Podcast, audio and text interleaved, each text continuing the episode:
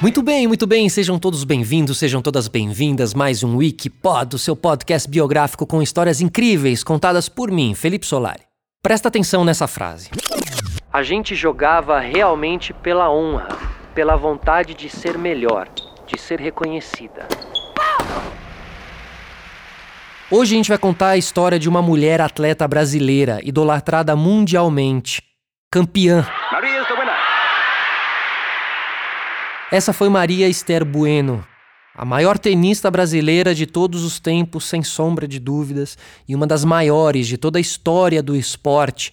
Esporte que tem tantos vencedores, né? As décadas vão se passando e alguns gigantes caem em um certo esquecimento. E a gente está aqui para não deixar Maria Esther Bueno, uma das maiores atletas brasileiras, cair no esquecimento.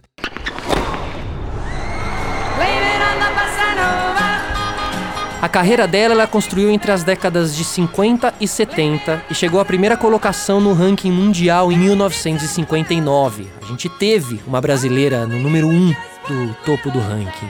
Ô Maria Esther Bueno, conta pra gente aqui, quantos títulos na carreira, hein? Na minha carreira toda, eu venci uh, 589 torneios. Os que eu perdi eu nem conto, mas foram 589. Olha que é coisa muito grande, né? É, isso contando o infantil até 12 anos, mas não interessa, são coisas, são torneios que naquele momento é o melhor que você pode fazer na sua vida, né?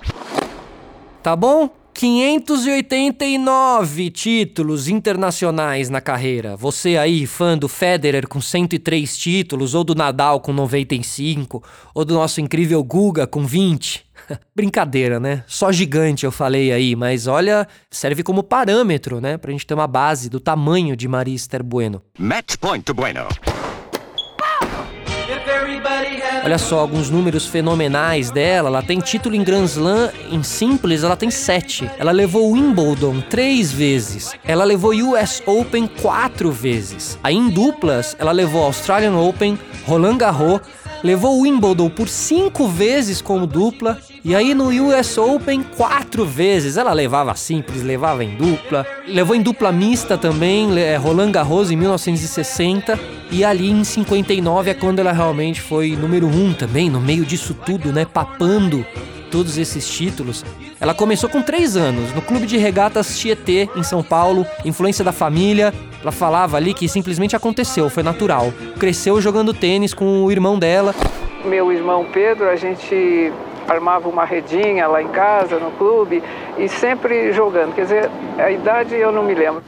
Com 11 anos, ela disputa o primeiro torneio, ganha o título três anos depois, com 14 anos de idade, Campeonato Brasileiro de Adultos, com 14 anos de idade. E em 55, com 16 anos, ela é medalha de bronze no Pan-Americano da Cidade do México, e aí começa a trajetória da nossa bailarina do tênis, como é conhecida, Maria Esther Bueno por conta da elegância que ela tinha no estilo de jogo. Eu sou sócio do Paquembu, eu frequento lá para fazer uns treinos e tem uma estátua linda de Maria Esther Bueno atrás da, da quadra de tênis ali que vale a pena você conhecer. Ela tá numa pose tão linda, assim, tão clássica. A gente, né, tem algumas poses de atletas que são muito marcantes. Michael Jordan, que virou logotipo. Bom, a NBA, o logotipo da NBA também é um movimento. Pelé comemorando e a Maria Bueno também. Tem fotos e poses dela que são marcantes, assim. Você pode olhar a silhueta e fala Maria Bueno. E ao mesmo tempo que ela era elegante, ela tinha outras características fatais aos adversários. Potência no saque, tanto nas duplas mistas femininas ou nas partidas de simples. O saque dela sempre era muito forte, muito potente. Bueno serving.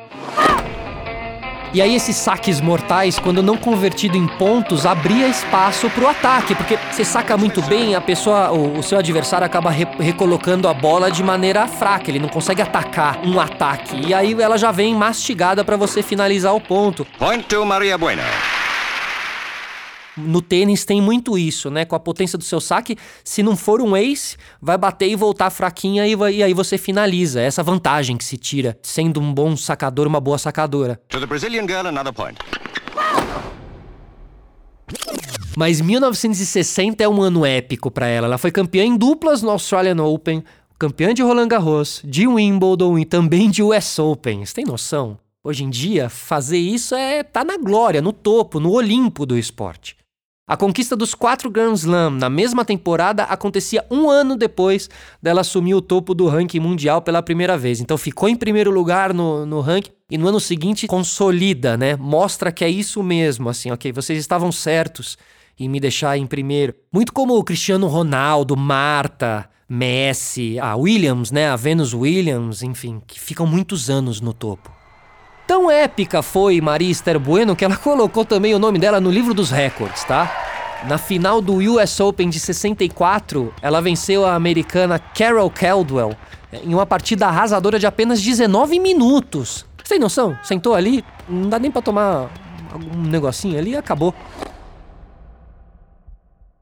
Além disso, na sua vitória sobre Margaret Court na final de simples de Wimbledon em 64 também, é considerada por muitos um dos 10 jogos mais emocionantes da história do tênis. E às vezes, se você gosta muito de tênis, essa é uma partida que vale você ir lá pesquisar no YouTube e assistir alguma coisa, porque se tá nesse ranking, vale a pena. Mas a Maria Esther Bueno tinha um carinho e um respeito todo especial por Wimbledon, né? Quem não? Mas é isso mesmo, Maria? Conta pra gente. Olha, para mim o mais importante de tudo foi ter vencido o Wimbledon.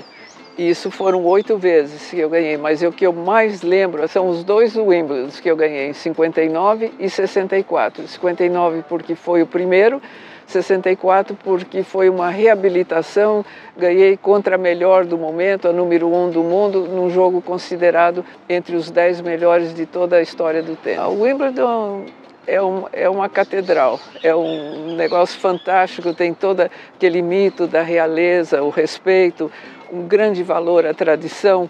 Então a gente se sente super bem, super valorizada e realmente é o torneio mais importante do mundo. Maria Esther Bueno, a bailarina do, do tênis, conta pra gente como é que foi a vitória de 1959, que eu tô curioso para saber.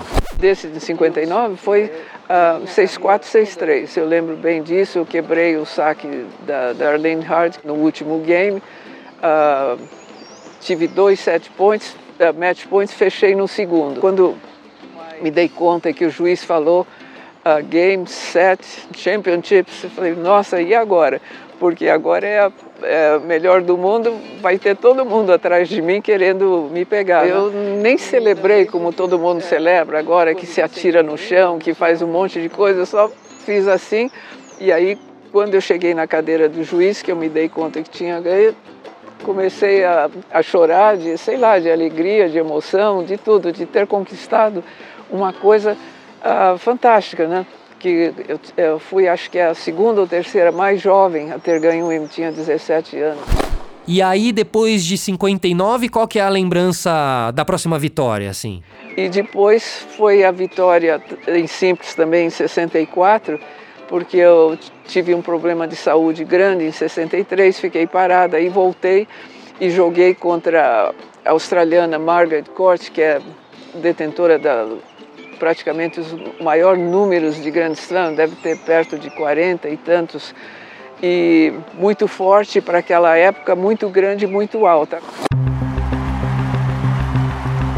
Maria Esther Bueno ela teve várias, vários reconhecimentos, vários títulos e situações que realmente comprovavam e valorizavam a vitória dela, tudo que ela fez pelo esporte, foi incluída em 2012 na posição 38 entre os 100 melhores tenistas da história, incluindo homens e mulheres, pelo canal Tennis Channel. Então, parando para analisar aí, né, a 38ª maior tenista da história do tênis, entre homens, incluindo homens e mulheres.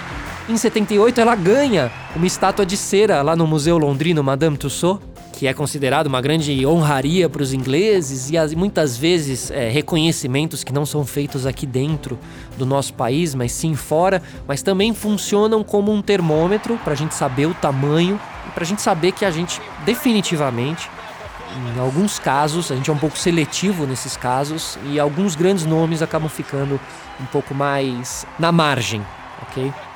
E com essa história maravilhosa, trajetória, né, um gigantesco reconhecimento, a Maria Esther Bueno faleceu no dia 8 de junho de 2018, aos 78 anos, em São Paulo.